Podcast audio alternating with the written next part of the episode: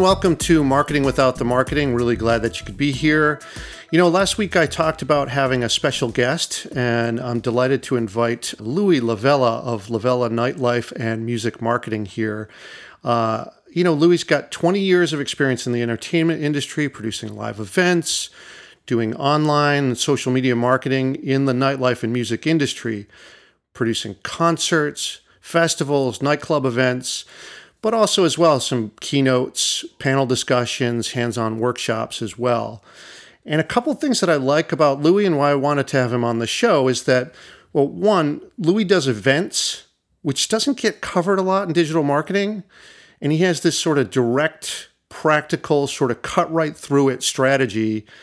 You know, and some of these strategies are, are are very counterintuitive, which which I like. And, you know, though I tend to favor some counterintuitive strategies as well, there are some things about Louis' approach where, you know, we have differing opinions. And I thought that this was a great opportunity to highlight a different voice in a different sector from an accomplished marketer like Louis.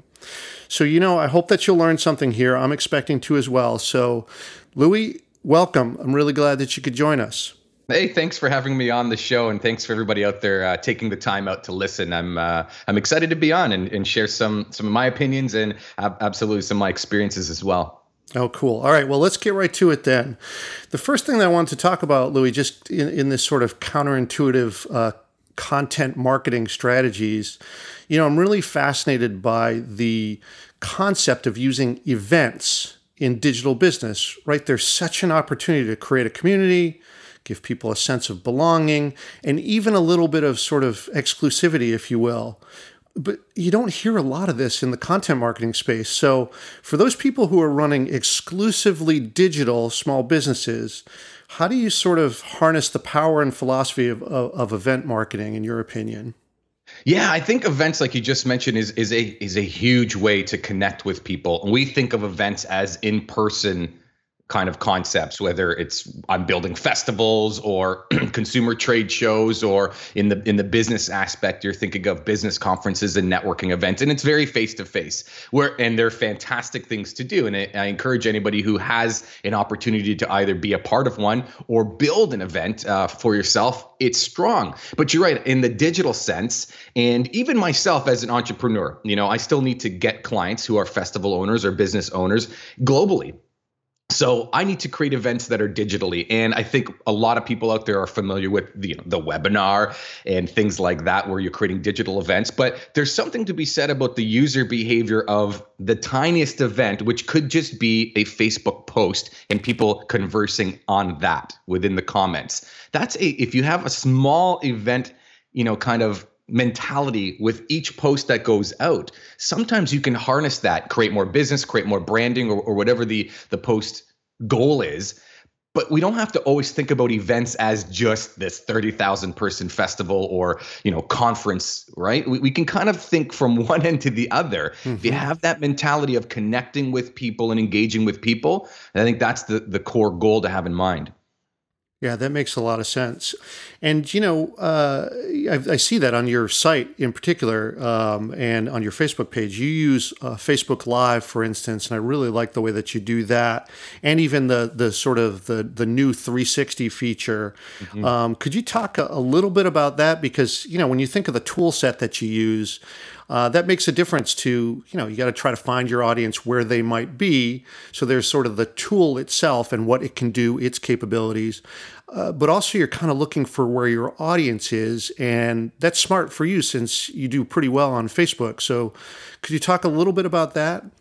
Absolutely. And I, I think you you hit it right on the, the head there of knowing where your audience is. So for me, Facebook is is probably the biggest player, especially B two B and B two C. Then I expand from there into Instagram and Snapchat. Now I have Twitter and and great amount of followers, and I have LinkedIn, but those two are sort of side businesses to where my audience is. Uh, you know, my B two B people are obviously on LinkedIn and Twitter, but they don't play in that sandbox as much as Facebook, for example. So you're right to say, you know, absolutely Facebook's big for me. And it's because I know where my audience is. So your audience could be on LinkedIn primarily because it could be business owners, and, and you could play in that sandbox, and you're in the groups and you're posting and engaging, and that's fantastic. So I do get the question of, which is the best social media platform? And the simple answer is where your audience is. That's right. really the answer, right? right? But within those platforms, there are a lot of tools. Like you mentioned, you know, Facebook Live's obviously a big tool uh, to utilize. And Periscope was absolutely large for me when I did play around with that platform and it was connecting to Twitter. But since everybody's on Facebook, for me, Facebook Live was a great tool that they added on. I've already pre-built a large audience on Instagram as I was growing Snapchat. Obviously, Zuckerberg came out with some copycat features on Instagram, but what that has done for me is not have to worry about another platform for my B two B people. They're already on Instagram and I can utilize those tools. So you really have to know where your audience is. You know, and speaking about the three sixty video on Facebook Live, I see a lot of people just posting on Facebook Live and it's sort of the talking head, but there's not a lot of engagement in the the comments. Right, right, right. You know, and to me, why don't you just have a polished video and post it, right? Instead of going live. Now, I get the fact that Facebook is favoring live in the newsfeed, so I get that part. But sooner or later, that's going to change where it's just the same as maybe some of the other post types.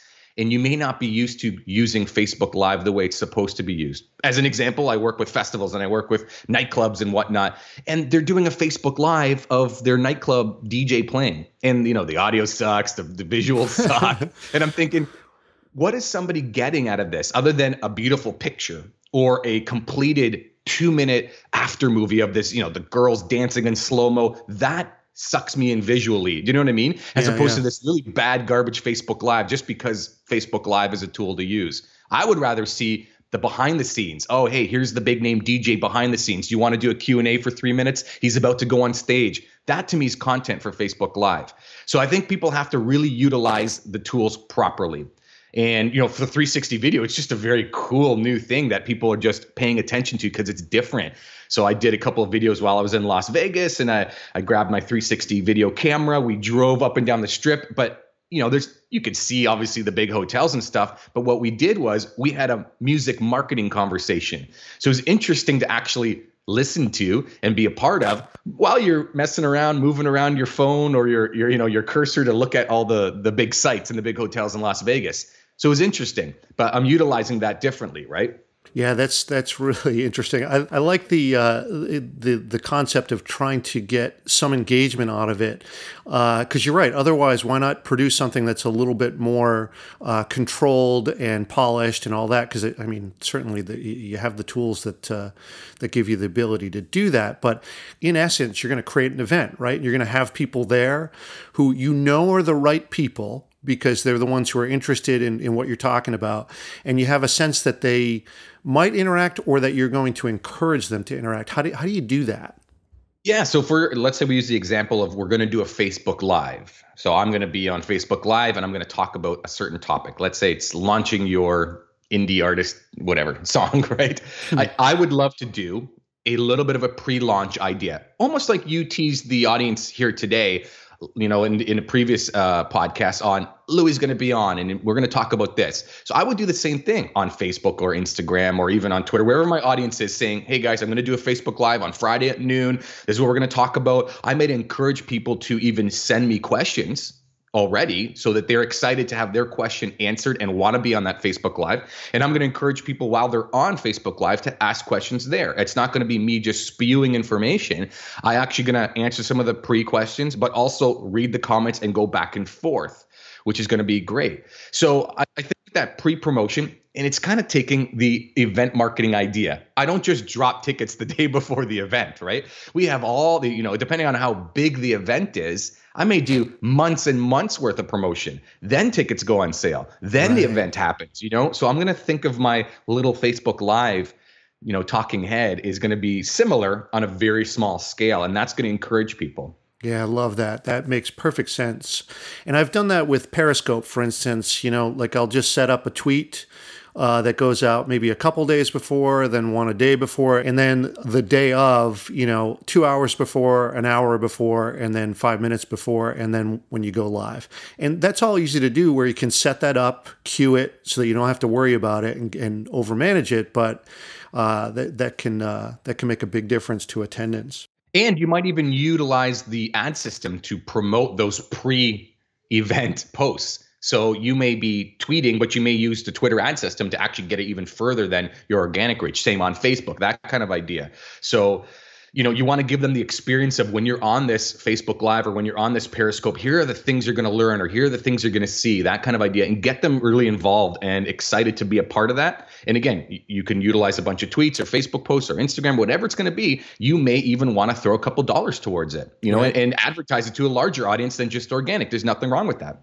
Right. I mean, the whole idea of these these events or, or uh, these things that you're trying to do is to, you know, create sort of a community, create a sense of scarcity, exclusivity. And, you know, I think that sort of contributes also to an impression of you, the brand, as well. Would you agree? I do, yeah. And, it, and a lot of that is definitely brand awareness building. You know, you may not be doing any hard sell at all. You may just be giving information back in brand awareness. Right, right, right. And also keep in mind, you're now seen as someone who is out there talking about this, and then there's your opportunity to show your expertise and say, wow, all right, look, this guy knows something about this, uh, you know, and, and, and also you get to highlight a philosophy, an impression of you as well, which is really important. I agree. And you know, the funny thing, we we probably hang around the same groups of people in on Facebook groups and whatnot. And we see each other doing that, you know, webinars or Facebook Lives or putting long form posts, like a lot of ideas, great ideas.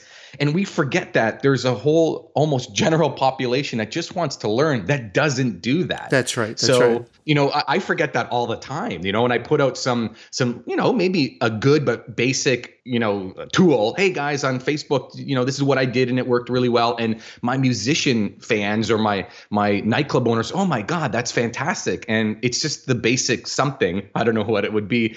But we forget that the general population is just trying to learn and, you know, they they get excited over the littlest things sometimes. And it's great to give information. So when you're giving out that stuff, it's not like you're giving away the farm and nobody's going to hire you type of idea. They're very excited to learn even the littlest things because they don't play around with it like we do all day, every day. That's right. Yeah. They just want a practical strategy that they can implement, try it out. You know, if it works, awesome. If it doesn't, move on to the next thing. And that's really, uh, we, we often forget that, I think. So, all right. Well, Louis, um, it's a pretty good lead in actually, because the thing, one of the things that I wanted to talk about and where our opinions might differ um, was just, I love your sense of, uh, in talking about email versus social and, you know, going against all of the blogosphere and some of those digital marketing experts that you talked about before. I mean, you've said that social might actually be better than email, but you know, that kind of goes against all the conventional wisdom, which is kind of cool. And, you know, with, with all the data that we have on conversion rates being much higher in email than social, can you give us your perspective on this? I mean, is there something in your event marketing background that helps you see this a little differently than, than, uh, than the current thread that's out there? Yeah, absolutely. I mean, I love going against the grain and not just to do, but to test things that are not being done.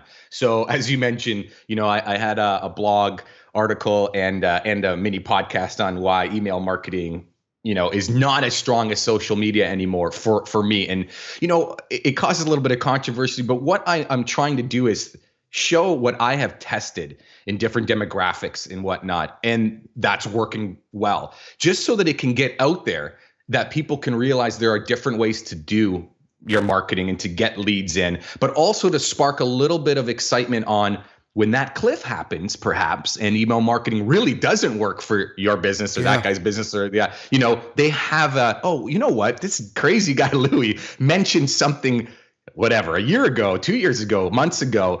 Now I maybe can test these things out, or to try and test them now so that you can bridge the gap when that when that cliff happens. I mean, we all know S E O was a really big thing, and not to say it's not now, but people are on social media more than searching on on web for some demographics. Again, right. Not for all demographics, but S E O may not be the strongest player. Of course, Google has changed their algorithms constantly. And, you know, speaking of algorithms, Facebook changes their algorithms constantly as well. So when we say, you know, pictures do better with links in them, all of a sudden they change things and it's Facebook Live, right? But the nice part about an article like that is I, I do a lot of user behavior study. So my demographics when I'm working with festivals or musicians are Generation Z and young millennials. And I can see when I'm trying to sell tickets and we have thousands of emails where sales are coming in. I can see when I'm building campaigns and getting the user experience and the excitement of going to a festival. All of a sudden we get them in a Facebook Messenger conversation and we can look at where the click-throughs are coming through. They're buying. So when I say that now, and marketers maybe of our age uh, and have articles out there, are saying, well, email's stronger. What happens in two to three years when these younger generation are now the buyers for their demographic, right, and their user behavior is different? I noticed when Instagram came out, you know, there was no clicks on Instagram. You can't click out and do anything. That changed their user behavior. I noticed when Snapchat came out, you, I noticed a ton of Instagram profiles that were millennials all of a sudden switched to private profiles because Snapchat is a private closed network, right? I noticed these user behaviors. So I don't want to be general in saying, oh, email is not working, but I do want to put it out there on, I, I've done some great tests and sold twenty, thirty thousand tickets to events and not based on email marketing. I still tested it and it was very low on my scale of success. So to keep an eye on up and coming, you know, tools and up and coming concepts in case email marketing stops working. Yeah. And, you know, I, there's two things I really like about that. One is it goes back to the the very sort of durable content marketing tenet, which is know your audience and where they are, right? So really, really important.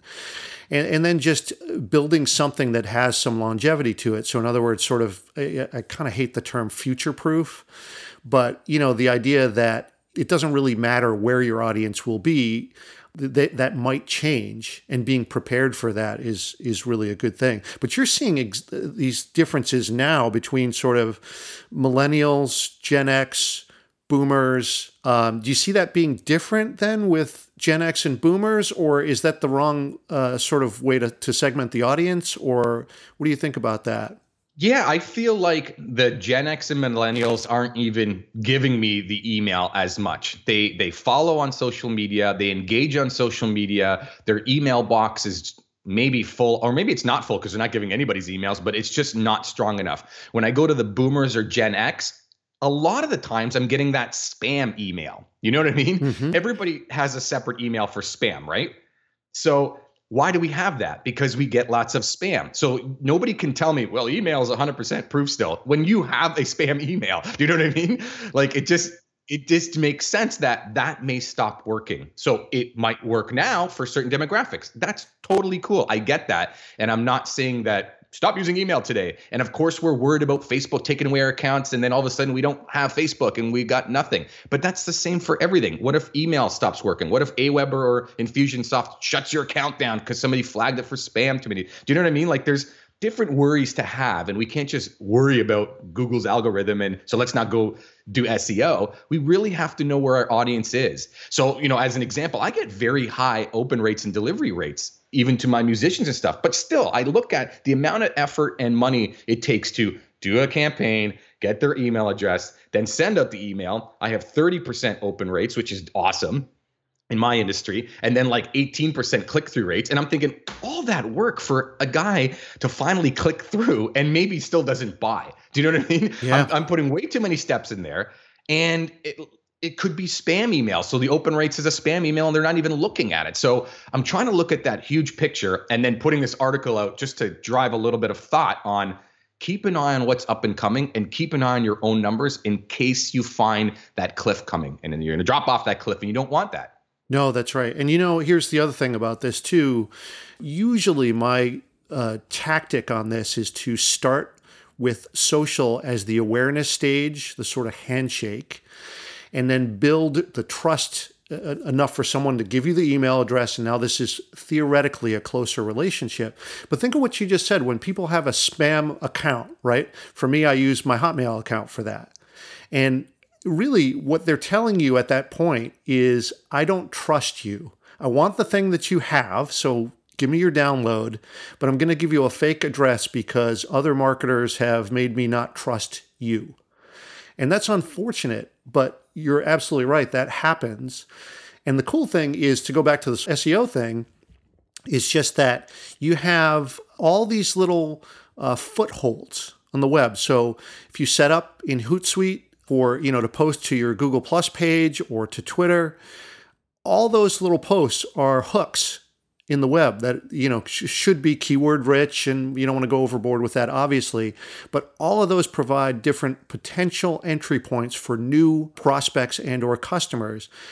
I mean, to me, that's another big reason to just be out there in, in social and, and take it seriously. It's just for the S E O aspect as well. And email, even if you use MailChimp, AWeber, uh, Mad Mimi, even with a, a web view, I mean, that's that's one piece of content, whereas social can be literally, you know, dozens or hundreds a week.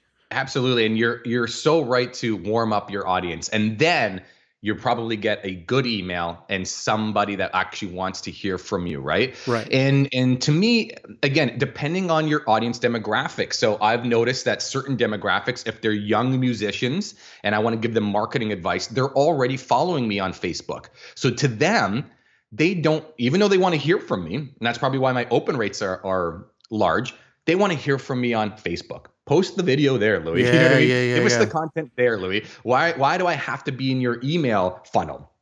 So you really have to study, right?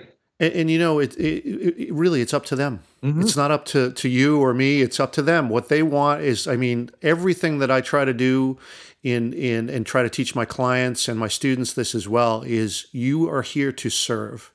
Good marketing is about serving, and it's up to them. Like, sorry, that's just the way that it works, right? It's true. I I, I sat down with a nightclub um, client, uh, potential client, uh, a few months back, and I don't take on too many nightclubs anymore because I'm doing festivals and record labels, so I'm very busy with with a lot of other type of projects. But it's a large venue, so and you know, smart people, so I, I have no problems talking with them. And they were doing the same, you know, older older guys. And I don't understand why they want to message me on Facebook. I don't want Messenger on my phone. Why can't they call the phone just like back in the day to book their bottle service? And my reaction was, they don't give a you know what about what you think. That's right. you know that's I mean? right. You need to play where they're playing. I get it. Things change and it's not the same. And but they don't care. Like, you can force them. The only way to do it's on phone. They just may not call you. How many people you use the phone as opposed to Facebook Messenger, WhatsApp, maybe email? I mean, I my minutes are down significantly because I hardly use the phone anymore. It's mm. just business has changed. And you're absolutely right to say you have to know what they want, play in their sandbox, and be happy with it. No, but by all means. And, and you know, here's the thing. When it comes down to it, whether it's email or social, what we're talking about is having the right person there. And that brings me to a thing that, you know, you've talked about uh, in your post and I've seen on, on uh, uh, your podcast. It, it's about audience size and influencers, right? Not to get hung up on the size of the audience. Oh, I have X thousands of Twitter followers or Facebook likes. That doesn't really matter. I mean, to me, I'm a strong believer in finding the influencers. Like, if you can get the right people and bring them into the fold, they're the ones who are going to amplify your efforts. So can you talk about how how you approach influencer marketing? Absolutely. I, I like you mentioned, I like to dig a little bit deeper on who the influencer is and what actual influence power they have. It most of the times does not mean the largest amount of people, but sometimes in, in uh, you might be alluding to one of the blog articles I wrote where this small, you know, person had a hundred and some odd fans and was a fan of uh, one of our trade shows, uh, consumer shows, and they tweeted out to a large influencer, hey, are you going to be at the show? We were not fans directly with the larger influencer, the smaller one. I don't know how, either was timing that that that large M T V person saw the tweet or whether those two were fans.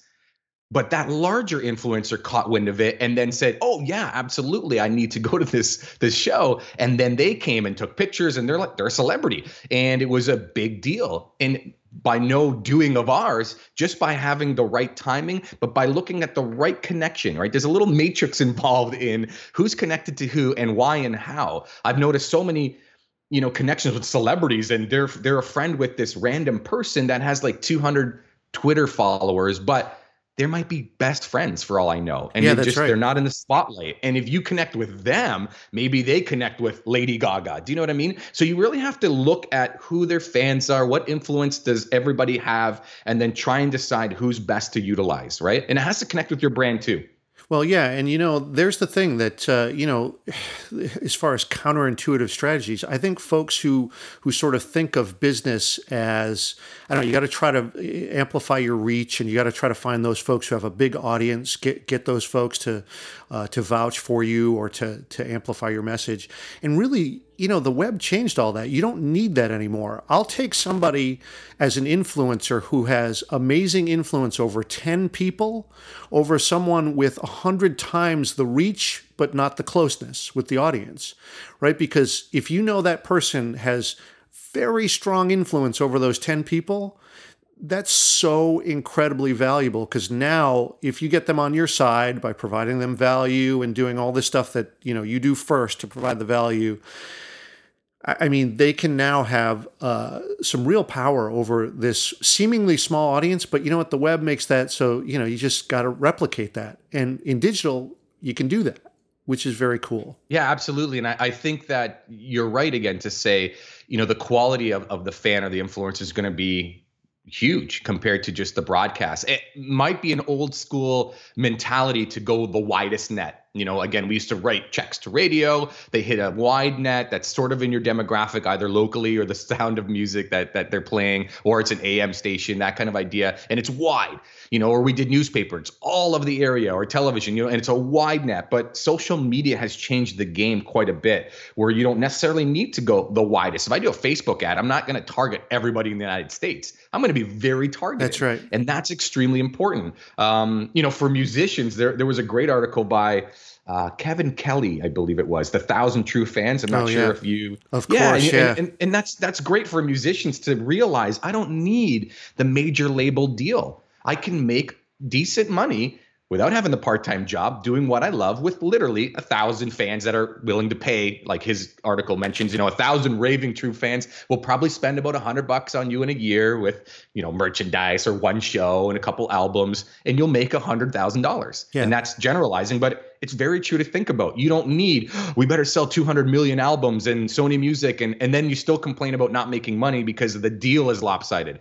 You know, like things have changed drastically, and I think the more we realize that, the more excited we get. Oh, no doubt. I, I love that concept. I actually go back to that post, you know, maybe once a year or so. I have this saved just as a reminder because, you know, in everything that I do or t- or teaching my clients, that's a really important uh, tenet.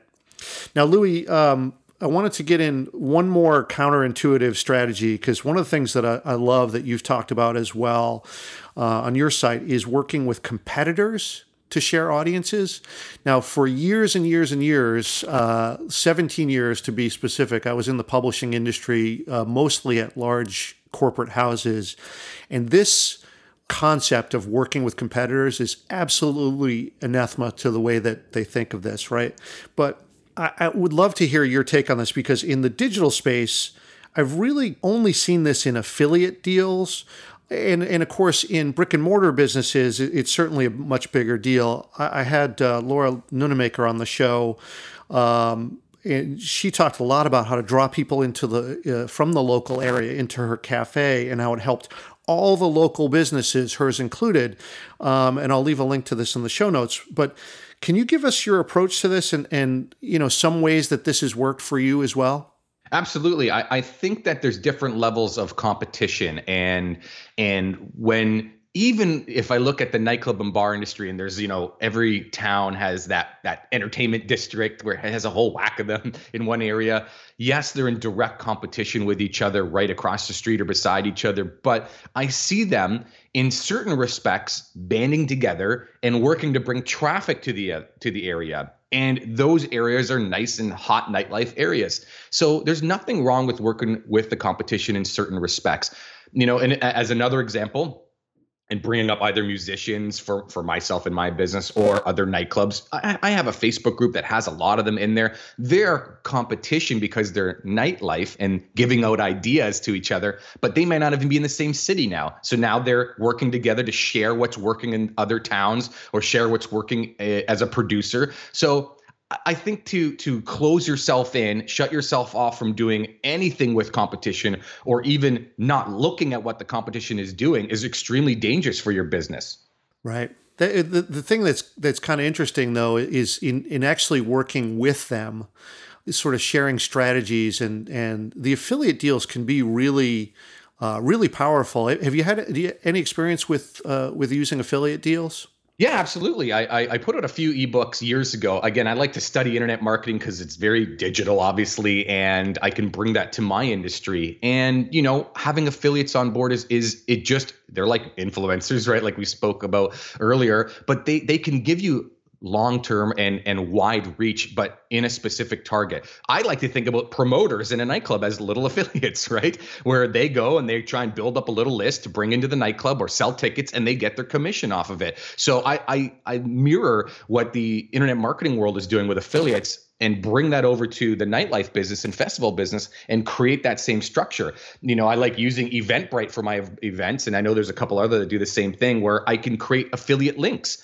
Guys, I know you don't have hard tickets in your hands because this is a fully digital sale, but go on social media and use your link. I can track it and I'll pay your commission with that respects. And there's nothing wrong with that. I think that's a great thing to utilize, making sure that you choose the right people and making sure you have a setup process so you're not chasing people for dollars. And I know in the internet marketing world, it's usually all done with a great system and PayPal will pay out. But uh, in brick and mortar, you know, you can give out flyers to people. You can give out, um, you know, customer retention type of ideas and and pay them or give them points towards coming back or towards sharing the the message. And that's a great concept.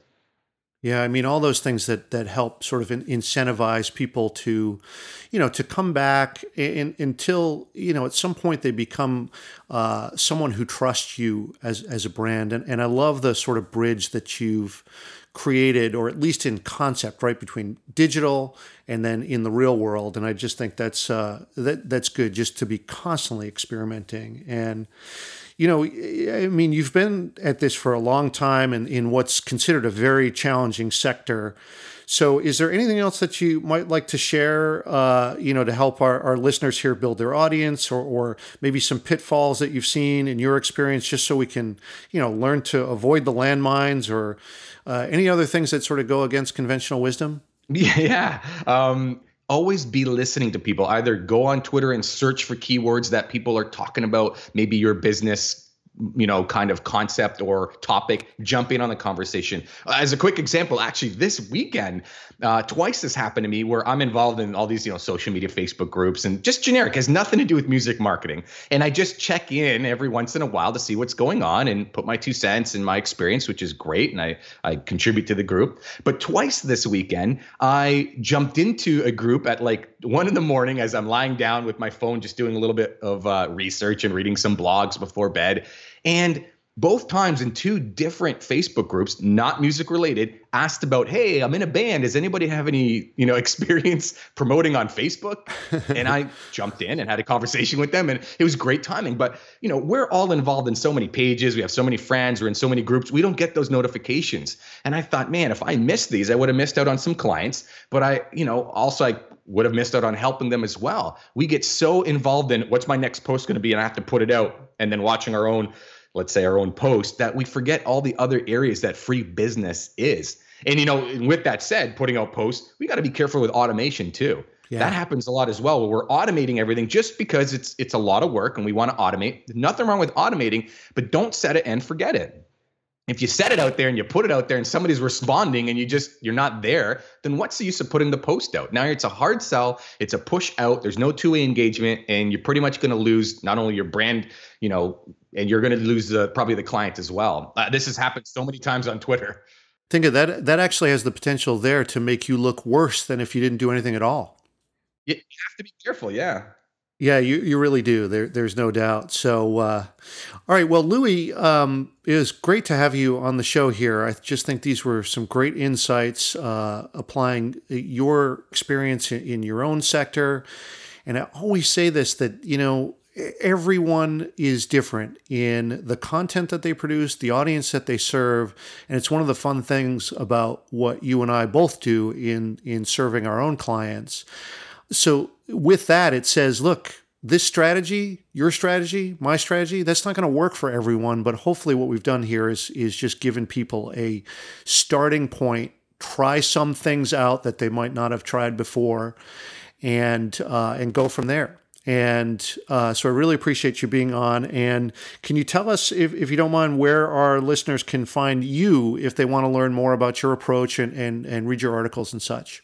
Yeah, you bet. Thanks for that. Uh, obviously, I'm all over social media and, of course, my blog and my podcast, and links to podcasts I've been on are on my website. And all of that is my first and last name, Louis Lavella. So it's spelled L O U I E L A V E L L A. So louis lavella dot com or at Louis Lavella on Facebook and Twitter and YouTube and Snapchat and all those fun places. So I'd love, I'd love for anybody to to read and enjoy, and definitely reach out to me. I love helping.